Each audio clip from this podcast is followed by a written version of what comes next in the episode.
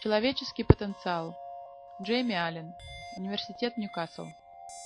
Джейми Аллен заинтересован в технологиях, которые позволяют заново осмыслить традиционные отношения к искусству и перформансу.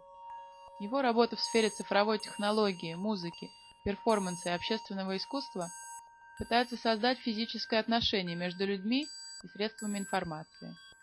В представленной работе велосипедный генератор питает водяной насос и систему освещения гидропонной посадки, пригодных для питания растений. Растения предоставляют питание велосипедисту, и это является закрытой микроэкосистемой, которая задает вопрос, каковы пределы человеческой самодостаточности.